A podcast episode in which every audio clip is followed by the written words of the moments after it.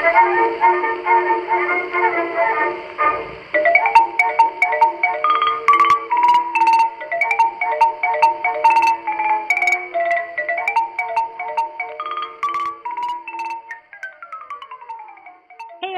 welcome and thanks for joining us this week for our episode of Wild Wild What the Facts, the podcast, where two friends talk about the crazy, surprising, and hilarious things that happen in history. I'm Lauren, and And that I'm is- Jared. yeah, that's Oh. Jared. And Sorry, I jumped the gun there. Hey, I didn't mess up the intro completely today, so that's a You know, there's always room for improvement. That's true. Today we also have a silent listener. If you remember from our last episode, I mentioned that uh, my friend might be helping us with our audio, and his screen name is Spiffy Oats. We'll keep him as Spiffy Oats, our secret helper. Um, so hopefully he'll make us sound a little better for everybody today. Hopefully. Yeah. We're working on it. Well, how was your week?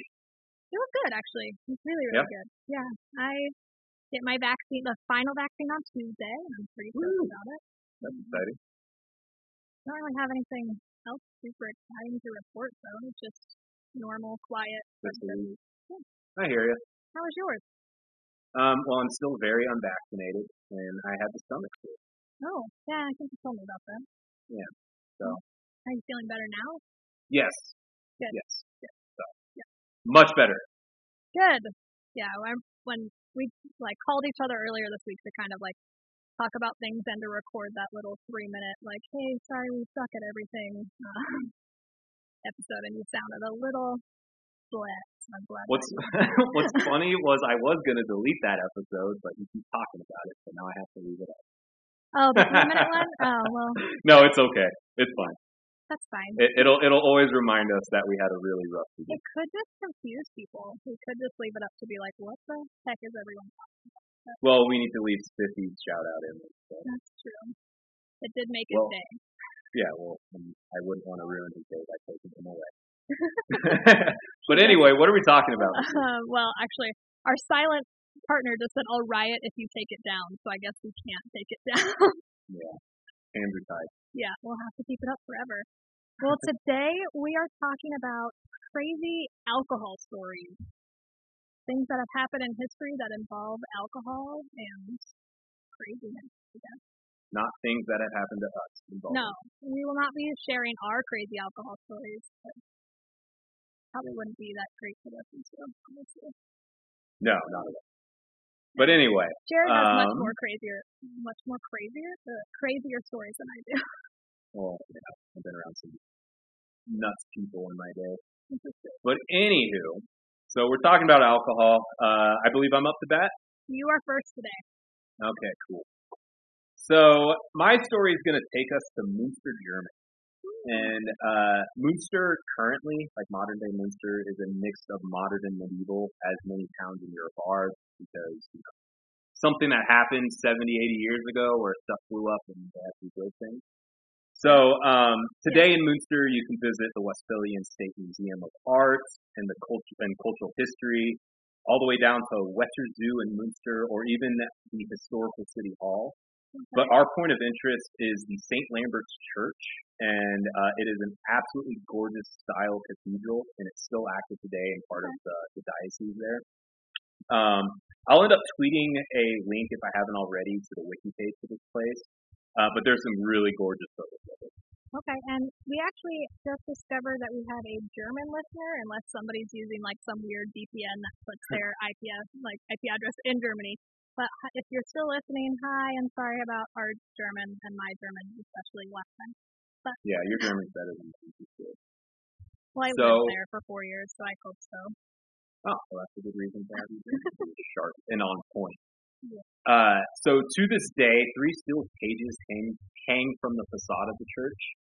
And in 1535, John of Leyden, Bernhard Knipperdolling, and Bernhard Were captured and tortured for leading a rebellion in the city. And to send a message to all other would-be dissenters, their bodies hanged from these cages for 50 years. So they didn't just want to like torture them and punish them and throw them up there for a few days. No, they were there for the long, which is really good. Um, So before these men were captured in the city of uh, the city of Mo- Munster had been under siege. But before we get there, I'm going to have to briefly discuss the rebellion and what actually got to the siege of Munster. So if you want the full detailed story, which I really recommend listening to because it's absolutely crazy, uh, listen to Dan Carlin's Hardcore History episode called Prophets of Doom. It is it'll blow your mind. So Okay. that Go and check that out. And I just Yeah.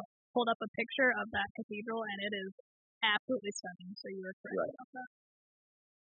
So in 1530, Munster had several factions at odds at odds with each other. It was a self-governed city. However, the Catholic Church feuded with the city council for control of things, as the Catholic Church does. They wanted power. Uh, so the rich aristocrats were also at odds with the lower class folks because the lower class was actually doing fairly well in Munster, and they started closing the economic gap. Which, if you're a rich person, that's not favorable. Yeah, And- poor people get less poor. Right. And then not to mention, this is only about 15 years, I think, after Luther nailed the 95 Thesis to the uh, door of the church for the Protestant Reformation. Okay. So Europe has been just topsy-turvy because of that as well. So there's a lot going on here, as Europe does. Yep, you're So- doing its thing. So that's the frame at which we're looking at this picture. So a man named Bernard Rothman started saying really bad things about the church in Munster, uh, and started to get a really large following, particularly among peasants. Of course, the church noticed this and they didn't like it, and they tried to shut him down right away, and he was banned from speaking.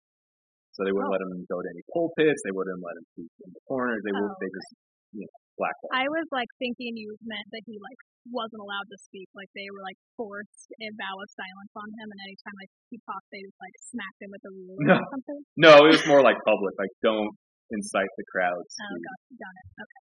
But of course, that didn't stop it. You know, there's a will, there's a way. So in February of 1532, uh, he was actually installed as the preacher at St. Lambert's Church because a mob of his supporters that he drummed up pretty much like went to the city council and said, "This is our guy.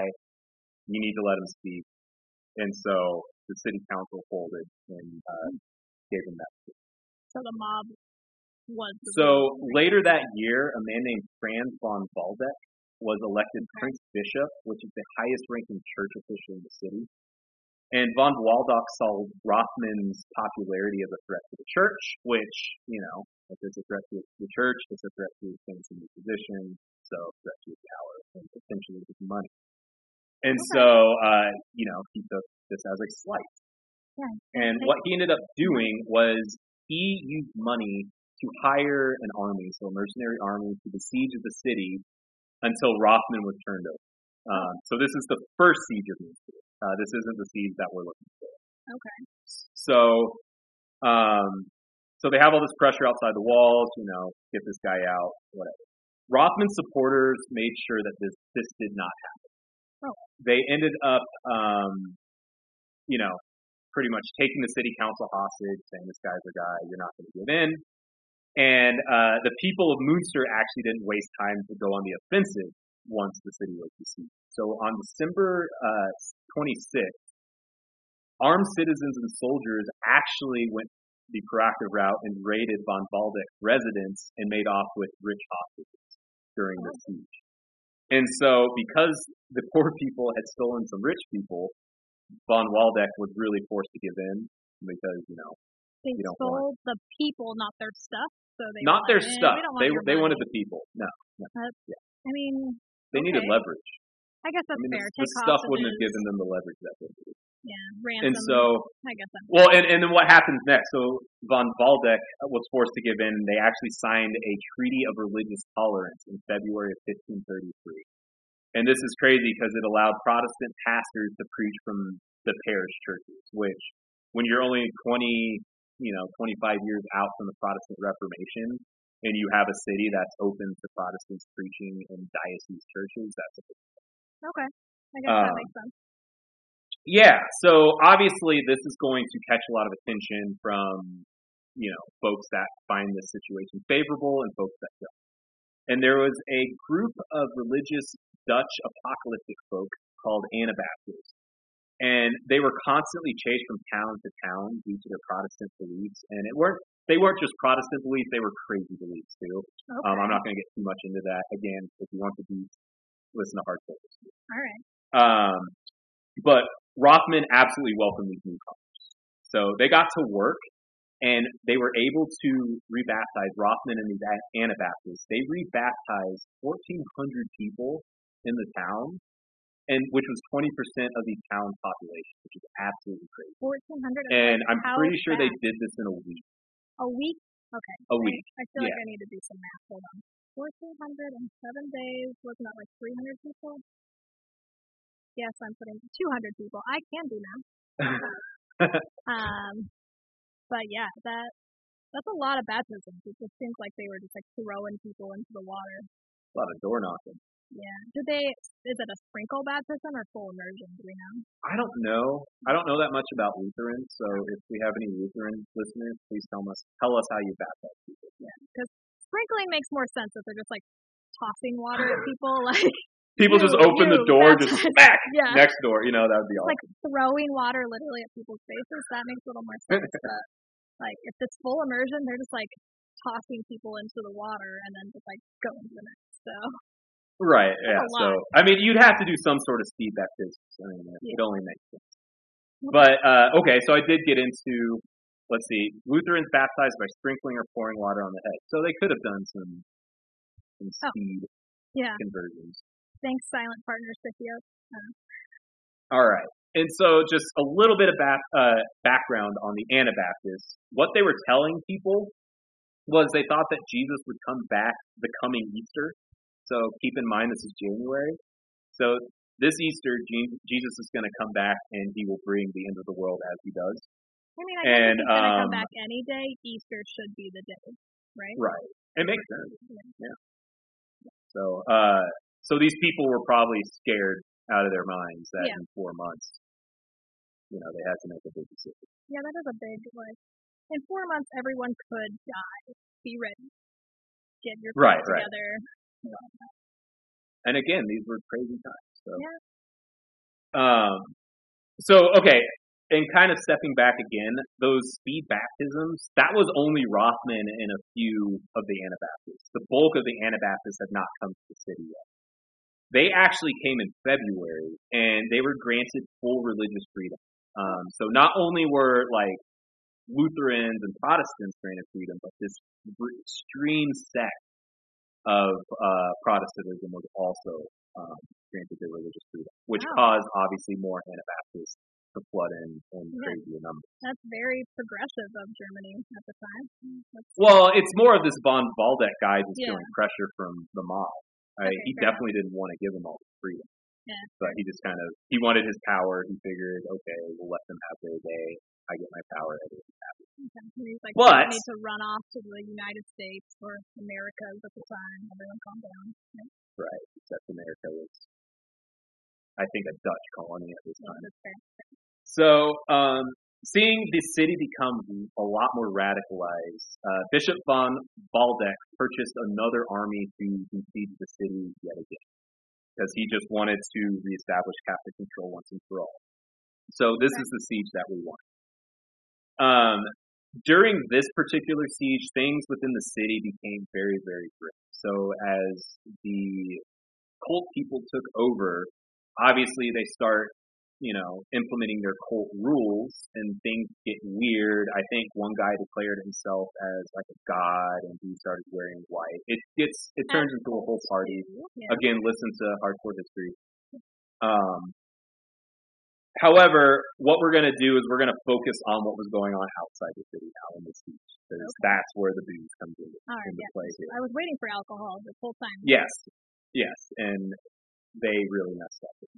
So Let me take soldiers were drink of my planning to attack the city um, the following morning. And as you can imagine, in the 1530s, when you're sitting outside of the city as a soldier, there's not a whole lot of stuff to do. Yeah. So another part of that is there's anticipation for the upcoming attack. I'm sure your nerves are going and you're super excited. And um, there was plenty of booze around. So when you have a bunch of guys with nothing to do, but just roll in some kegs, bad things and stupid things are going to happen. Yeah. Not no frat party can tell you that, right? Right. So, and day drinking always turns out okay. There- There's So- never shenanigans when day drinking happens. Right. So the men start day drinking. Um, they figured, you know, they'd sit here, there, pace themselves, things would be fine. But what ended up happening was it turned into a rage, Oh, as day drinking does. yeah, with kegs. So, before I go into what happens next, because it all happens kind of quickly, it's important to understand how pillaging works. Oh. I guess works. I don't think people really pillage anymore. yeah. Except ISIS. I think ISIS. So while ransacking a town, the spoils are typically first come first served. Okay. They don't save anything Yeah, or keep things aside for you. So this means if you're late to the party, then you're not gonna get the good stuff. Yeah. So if you pass out from drinking and doing keg stands, you don't get the first pick, right? It's like the doorbuster deals on Black Friday. oh yeah, Yeah. There's only so much of that. run everybody over. Get what you So back to our soldier party. These guys start drinking early in the morning.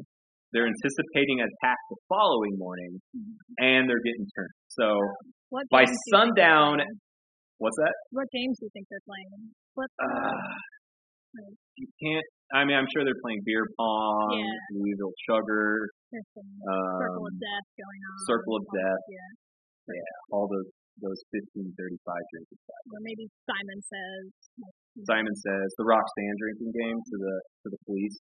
Russian roulette. Yeah. Yep, there you go. that could be it. Russian roulette. Whatever the German version of that is. I, I So- don't think they like Russians then, so probably not. no, Germans and Russians don't like each other much. Hmm.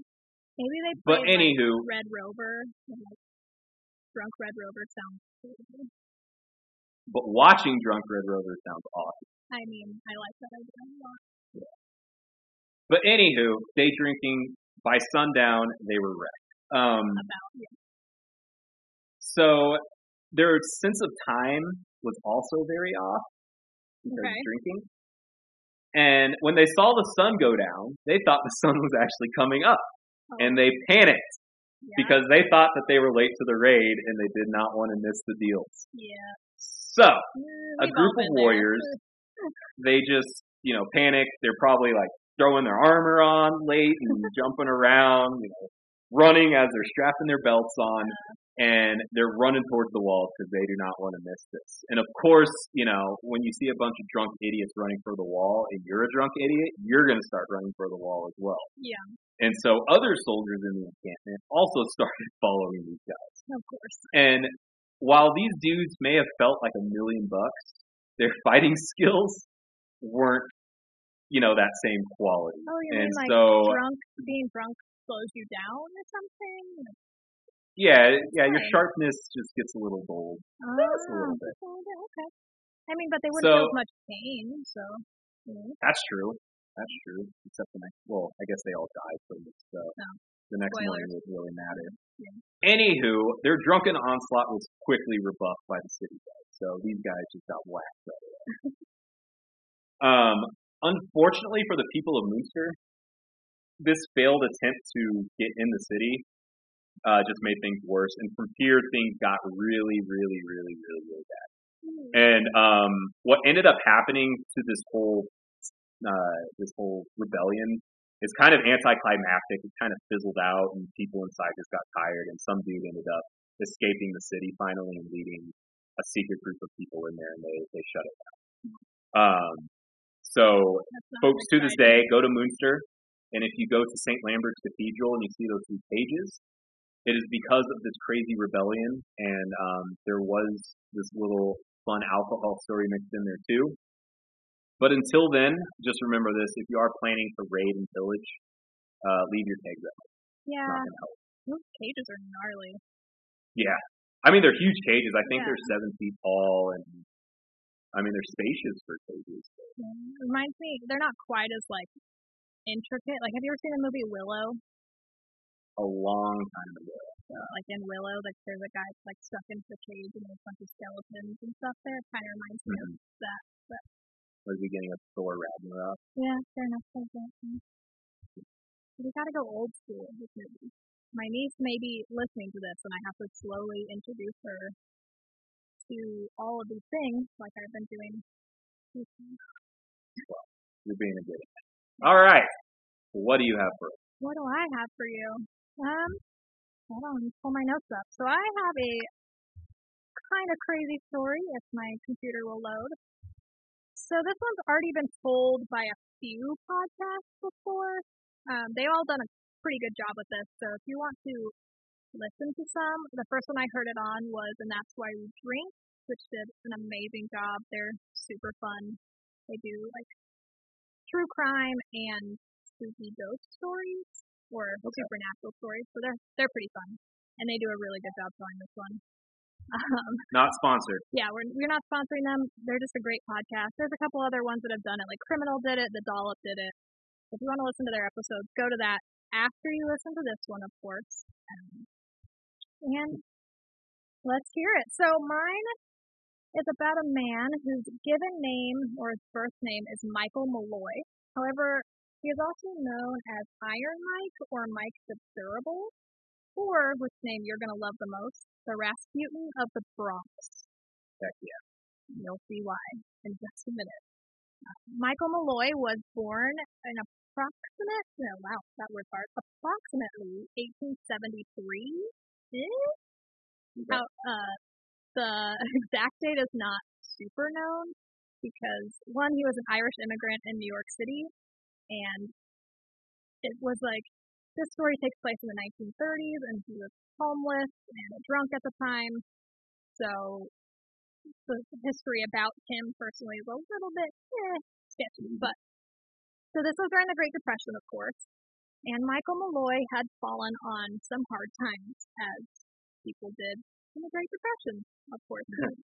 he had been a firefighter for New York City before this, but now he was an alcoholic and was homeless, and often resorted to doing odd jobs such as sweeping alleys or collecting trash and that kind of thing and would accept alcohol as payment instead of money most of the time. you know, alcoholics gotta do what they gotta do. and uh, he seemed to have no family around him or really any friends, and was frequently found just drunk off his butt, like fall over drunk kind of thing. And which could be why he also had difficulty telling his own personal history. And well, I feel if you accept booze for work, you've probably gotten to a point where your family's out of the picture. Yeah, that's probably true. And you probably don't have a ton of friends. No. Because hopefully your friends would be like, yo, maybe don't. I don't, I don't know. Or, Or you did have friends and they were just like you and they died of yeah. alcohol related. Or they all got tired of you being drunk all the time and were like, peace out. Right. Nobody likes to be around all the time.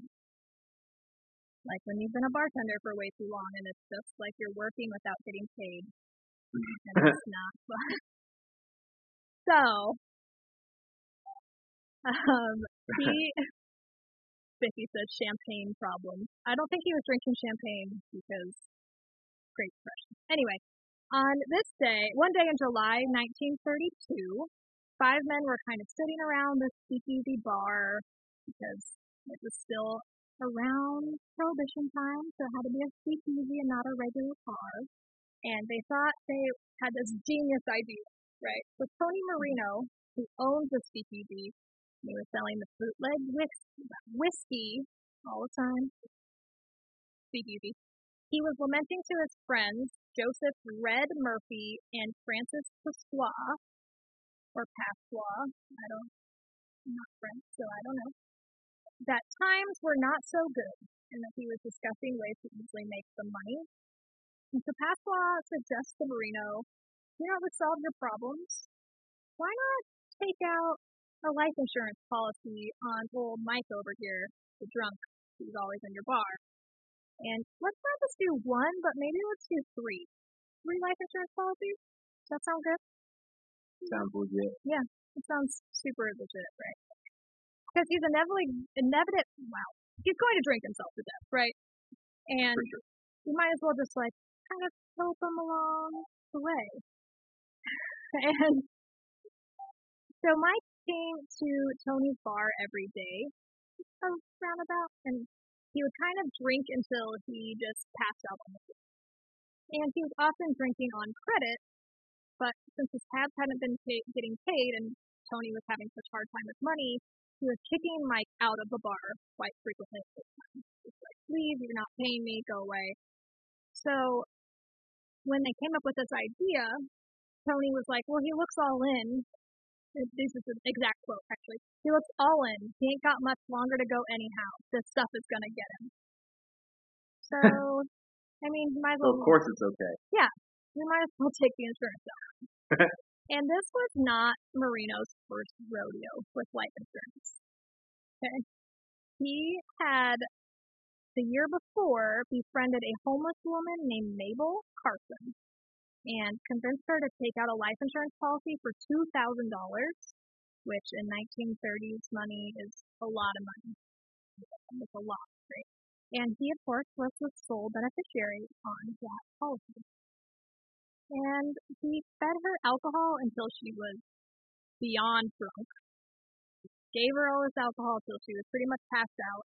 Stripped her clothes off, put her to bed, and then splashed ice water all over her and the sheets and the mattress and everything that she was laying on, and then shoved that bed under a window. And apparently, two I just found that one as well. yeah, two thousand dollars is worth how much? Thirty-one thousand one hundred ninety-four dollars and forty-nine cents. Wow, that's a lot of money. So Uh, you can go buy yourself. a Yeah, I guess that's, I guess that's not a ton for a life insurance policy, actually. But No. I But I mean, at the time, it was probably a pretty good. Yeah, especially the Great Depression. Right. So she died from those conditions, of course, because it was the winter, and he had doused her with ice water and threw her under a window. That is so sinister. Right? Like, are you kidding me? yeah, he and he was her quote unquote friend. Right. Like, at least kill her in a better way. Yeah, but Man. like these, right? Uh, he collected the two thousand dollars of her life insurance without any trouble because he was also friends with the medical examiner who ruled her death as bronchial pneumonia. Mm-hmm. You gotta have friends in high and low places.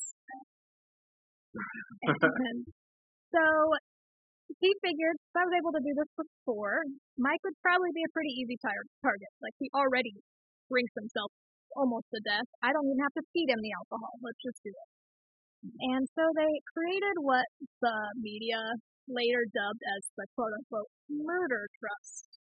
And that included Tony Marino, Pasqua, Red Murphy, the man named Most Irish name ever. Yes, there's a lot of Irish names in here.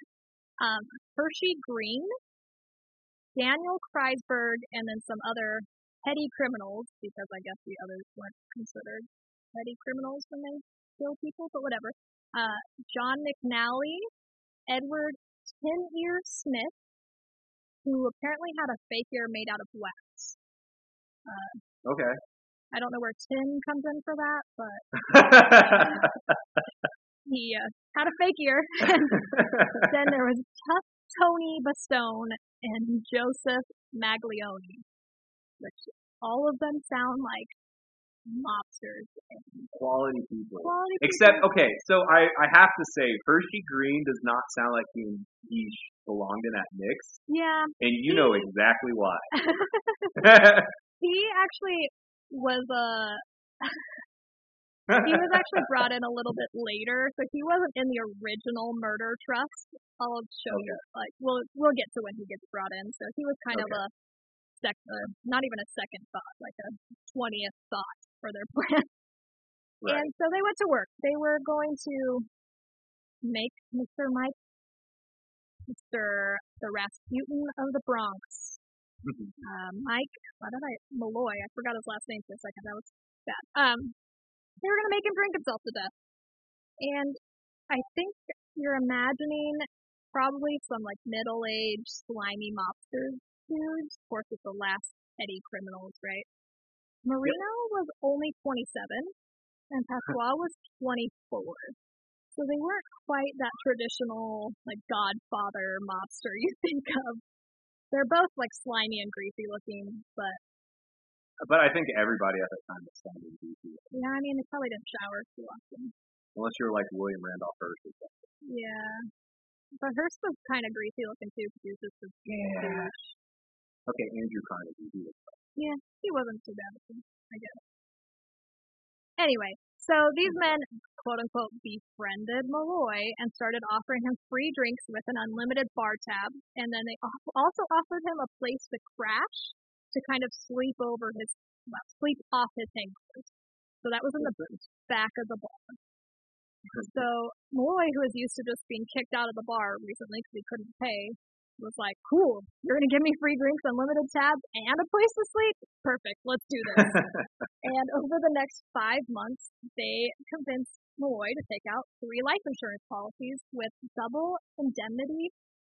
So with an that's an accident policy usually. Uh, so he had one with MetLife and two with Prudential, totaling around thirty-five hundred dollars for an accidental death. And I did do the Google on this one earlier. Sixty-nine thousand dollars in today's money. So pretty Still not worth a homicide. yeah, I mean, still not that much. And I'm over three insurance policies. I feel like they should have gotten a higher payout, but Right. whatever. So they were, of course, were going to cover the premiums for this insurance because Malloy didn't have any money, so that was part of their plan. And Pasqua apparently had some shady friends in the insurance world and the funeral world, and so he was able to give get those policies pretty easily. Like these people knew people. I don't know how they networked to get all of these shady people who worked on their side, but Well how do you get that information out of them? yeah, Like, how do you figure that out that you have a unscrupled friend that works at an insurance agency? I don't know. Or like my That's a very specific conversation to yeah, have. and my friend works in the funeral district or funeral business. He he'll help us do things like kind of weird. I mean, do you just start joking about fraud with these people and see how they react to it? I don't know. I mean, the ones who were probably mobsters had a pretty group, like good group of people, but like Mhm. I don't know. I maybe I'm just not a criminal, so I don't know how to do these things. But they had friends Well- in all the right places for them. So their plan was to have Murphy, Red, Red Murphy, pretend to be Mallory Malloy's. My autocorrect changed it to Mallory. Sorry. Malloy's next of kin with the pseudonym Nicholas Mallory. That's why it's autocorrected. And he was supposed to pretend that he was Malloy's brother. And he, his story was he was a florist and he would back up Malloy's death and he would identify the body. And because Pasqua had friends in the funeral world, he was able to be like, yeah, there he's a florist for sure. He he works with us all the time because people buy flowers from us. That, I guess is part of the I don't kind of weird. So they just started at this point feeding Malloy endless supplies of alcohol, thinking it would kill him quickly. But after three days of him drinking nonstop, pausing only occasionally to eat a sardine sandwich, which was given to them or given to him by Tony Marino, he was still kicking. He was still going strong. He was like, "Give me more alcohol. We're good. Let's do this." And on the fourth day, he apparently stumbled back into the bar and was like, "Boy, ain't I got a thirst?" There was a quote in the uh trigger. Spoiler alert: they go to court. There's a quote from when they said that he said that. But so the men got a little impeachment, and so then they were like, "Let's start spiking his drinks because we can't just let him drink regular alcohol now." So the exact ingredients for that, not super sure because of course they were criminals, so they didn't tell the full truth. But Right. there's some reports that say it was antifreeze, turpentine, horse liniment, and rat poison. Which sounds great. I want that in my body right now. So. But I mean, it might get rid of certain infections Yeah, or cause them. or cause Get rid of life. get rid of life. So, but other sources say that they would give him shots of wood alcohol, which is methanol distilled in wood, and it's so strong that drinking some with even just like drinking four percent of Yep. wood alcohol causes blindness. Yeah. And Mallory or Malloy, I keep saying Mallory, apparently went. Yeah, sorry. No, not Malloy. Marino went to a nearby paint shop and bought the wood alcohol for 10 cents and carried it to the bar in a brown paper bag to be even more sketchy.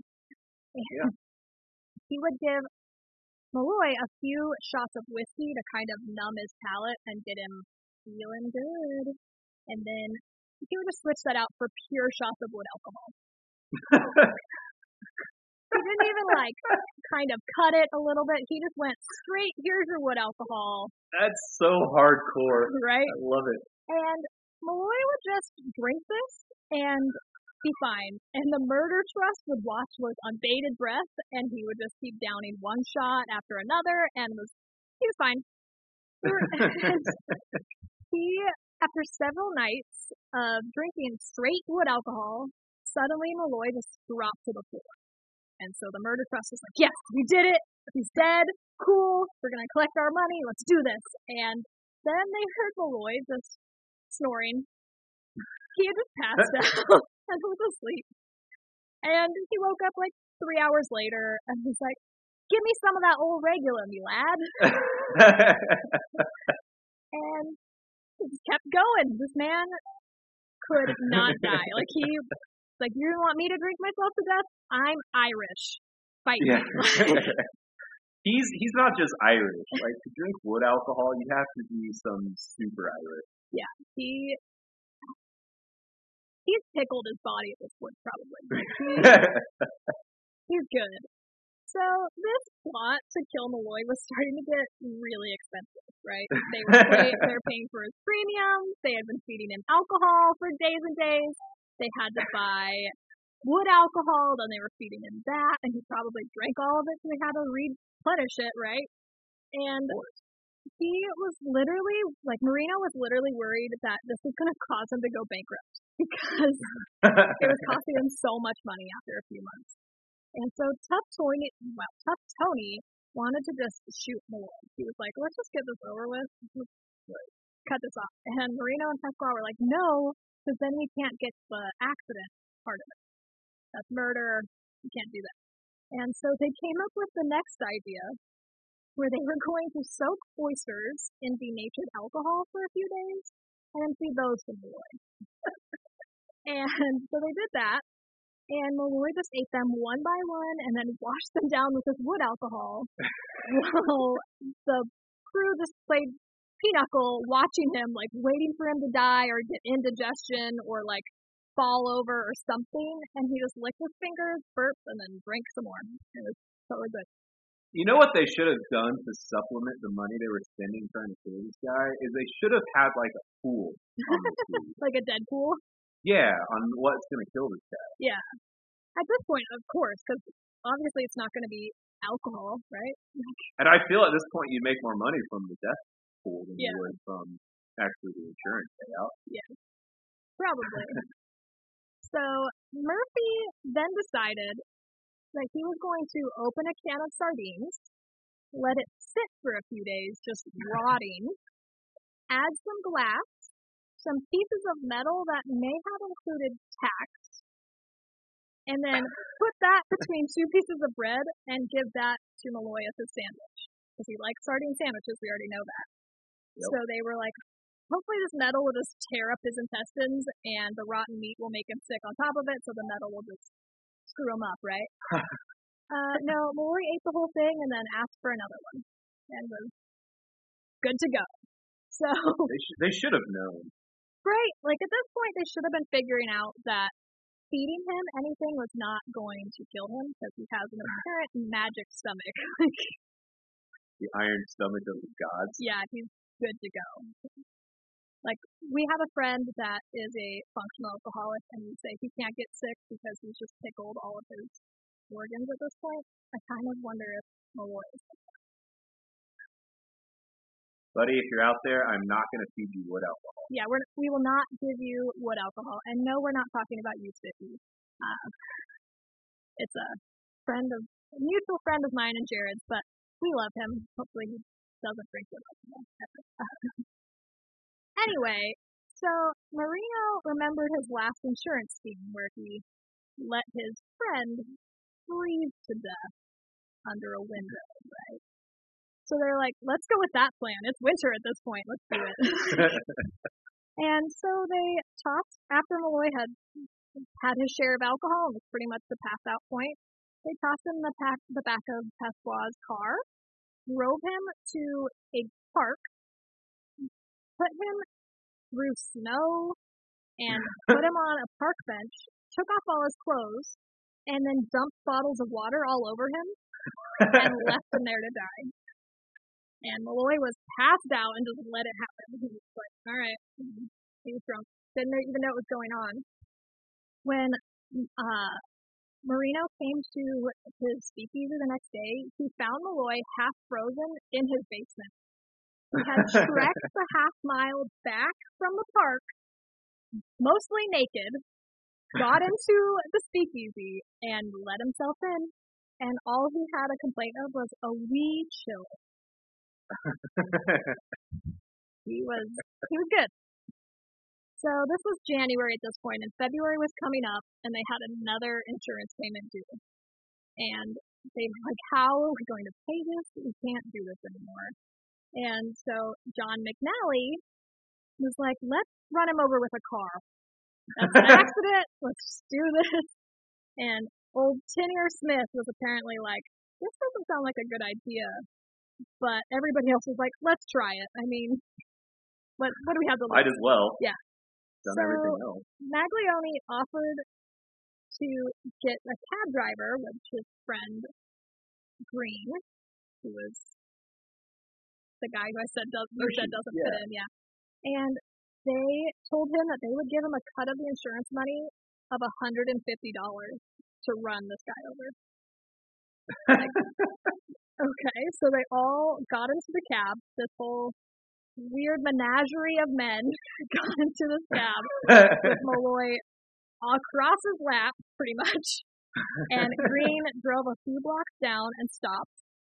And then they picked up Malloy and held him up crucifixion style with outstretched arms and gun or Green gunned the engine towards him while everyone kind of braced for impact, and Malloy ended up jumping out of the way twice. and on the third attempt, Green was like, screw this, and floored it at 50 miles an hour, and they all just kind of like covered their eyes waiting for him to be run over. And so they hit him, hit him hard, he fell to the ground, and then they ran over the back of him, like they backed up over him again, just for good measure, and they were like, okay, he's got to be dead. But another car was coming, so they couldn't confirm that he was dead, and they took off because they were scared of that other car seeing them. I can just see him popping up like T1000 and chasing them down the highway. Yeah. I'm surprised he didn't like zombie style run after them after this, but they thought he was dead. They they hit him going pretty fast and ran over him again. And this fell to now to Murphy to be Nicholas Mallory, right? Let's be your brother. And so he had to call all the morgues and hospitals to try to find his missing sibling. No one knew anything about it. There, he was not in any of the hospitals. He was not in any of the morgues. There were no reports of a fatal accident, anything. So for five days, they were searching for him. And Pasquale was like, let's just kill another drunk person and say it's him so we can get this money at this point. and they were like, no, we're going to wait, just wait a little bit more. And five days later, he walks into that bar and he was limping, he was bandaged, he looked, had a fractured skull, a fractured shoulder, and just was like, I'm here for another drink. Rub some dirt on it. Yeah. And he couldn't remember anything of what happened. He said he remembered the taste of whiskey, the cold slap of night air, a glare of rushing lights, and then nothing. The next thing he knew, he was in a warm bed in a hospital, and all he wanted to do was get back to the bar to drink some more. Life goals right there. Yeah, he was like, yeah, I'm fine. So at this point, it is the middle, actually, almost the end of February. It's February 21st, 1933. The gang was over this. They were like, we've got to kill this guy now. Like, how do we kill him? It had been seven months. And so after he passed out for the night and got drunk, they took him to Murphy's house. This is really messed up. They put a hose in his mouth that was connected to a gas jet, turned it on, and then wrapped a towel around his face. Yeah, Yeah, pretty. Uh, yeah. that's pretty. That he did die from that. It, it took an hour, Yeah. but he did do it. Do you know what kind of gas it was? Uh, I didn't find them, but, but they he finally died less than a mile from the speakeasy on 168th Street in Murphy's house, I guess. And Brenda Pasqua, who was a doctor named Frank Manzella, filed a phony death certificate citing lobar pneumonia as the ca- the cause of death. So the, at this point, the gang was only able to receive eight hundred dollars from the MetLife insurance policy, and I don't know exactly what happened with the other at that point, but he they didn't uh, divide it very evenly through the like twenty seven people now involved, and they fought over who's going to get what and everything. And then apparently Murphy and Marino were like, let's go get some new suits. And that's what they did with their money and like flaunted these new suits around town. cool. And so Pasquale went to the Prudential office, confident he could collect the money from these other two policies. And the agent looks him and goes, when can I see the body? And Pasquale was like, we already buried him. I don't know what. Why would you want to see him? And the insurance agent was like, that's a problem. And called the police. and the police had already heard rumors of this Rasputin Mike in speakeasies all over the town. Of course, people were like, this guy won't die. This is like, of course, I'm Right. sure these people couldn't keep their mouth shut about their mouth shut about their plan, and were like, we're gonna make this guy die, blah blah blah. And they, um, so they heard. So upon learning that Michael Malloy had died that night, the and the report from the insurance company, the police were like, okay, we're getting, we're going to exhume his body we're going to examine him. And the autopsy, of course, proved that the death certificate was wrong and he didn't actually die of pneumonia. And so an investigation happened. And Green, who was the cab driver and only got $150 and was not super stoked about his cut, started talking immediately. Yep. And the police then discovered that the homeless woman had died in Marino's speakeasy under suspicious circumstances and all of that. And so they were like, okay, we got to investigate even further. Um, so separate matter, Tough Tony Bastone was shot dead during this time by Maglione. And so they he was charged with this murder. So he was in prison and Bastone was dead at this time. So kind of side note. So they they never went and had charges pressed against them. But so but there was enough evidence to arrest everybody else. So Frank Pasqua, Tony Marino, Daniel Kriesberg, Joseph Murphy, or Red Murphy, whatever you want to call him, appeared at the Bronx County Courthouse. And at first they tried to plead insanity. And when that didn't work, they were like, he did it, he did it, he did it, he did it. like try to implement, uh, implicate each other. And finally they were like, like Tough Tony did it. He did it. it. The guy who, he's dead. He can't defend himself. He's the one who did it. It wasn't us. and that didn't work out for any of them. so in June and July of 1934, Pasqua, Marino, Kriesberg, and Murphy were all executed by Old Sparky at the, the electric chair at Sing Sing Prison. And Green was the only member of the murder trust who escaped execution and was just sent to prison. And For how long? I it didn't say. I think he got life, but none of the reports said exactly how long. Gotcha. And one, this was kind of funny. So one of the reports about it said perhaps the grinning ghost of Mike Malloy was present in the Bronx, Bronx County Courthouse. The charter members of the murder trust were sent to the electric chair at Sing Sing, which killed them on the very first try. and uh, Malloy's death made history. He was featured in the Poisoner's Handbook as one of the first cases investigated by the medical examiner in New York City. And he was buried, officially buried, and his resting place and all of his glory was is in the Ferncliff Cemetery in Mausoleum in Hartsdale, New York. So he's fine with such a rest. Most of his murderers were are dead. Well, they're dead now, but we're executed. If there's ever a dude whose grave you visit and pour one out for, it's that. Yeah, I feel like you need to get like shit. You need to get super super drunk and then pour one out in honor. of. Right. So there's been some pop culture things made about his memory and his story. So there's a documentary that was made in 2015 called Name Your Poison, and it was mm-hmm. on Ireland's Irish language TV channel, and it was about Malloy.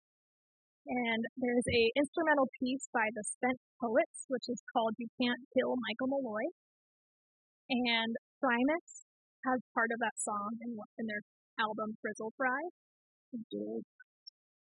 In 1993, a play based on Malloy's murder was made, and it's titled The Killing of Michael Malloy by Eric. Jendresen.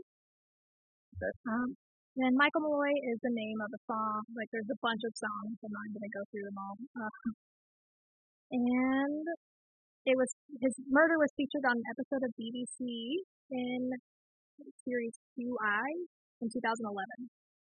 So he is the indestructible Mike Malloy, and he is Rasputin of the Bronx. So this definitely needs to be a Coen Brothers movie. Yeah. Without a doubt. Yeah. And then we also should start a GoFundMe to get a statue of the Susan Book. probably. I bet we could get. And I'm I'm kind of in, incensed that there isn't one already. I mean, Yeah, especially with all the stuff that's been written about him or right, in his story. he's a full hero. Yeah. He's a machine. Iron stomach.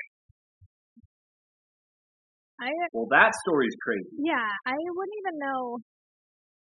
Like I've never, of course, tasted wood alcohol, so I wonder how awful that would have been. It probably tastes a lot like Everclear. Probably. Maybe. So, Whichever yeah, flavor it is. Earthy. Earthy says it tastes very earthy. I'm getting some juniper. Some notes, some of fresh soil. Well, cool.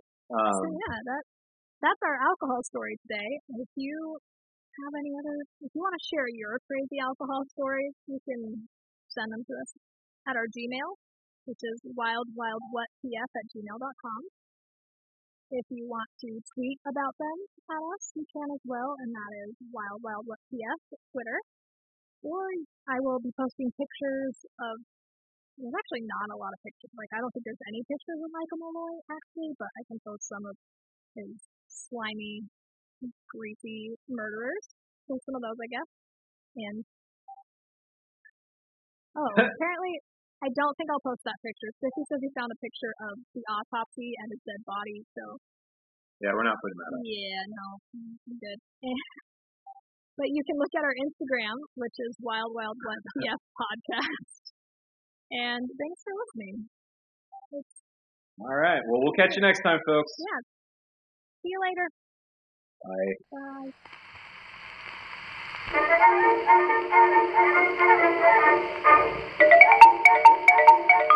you.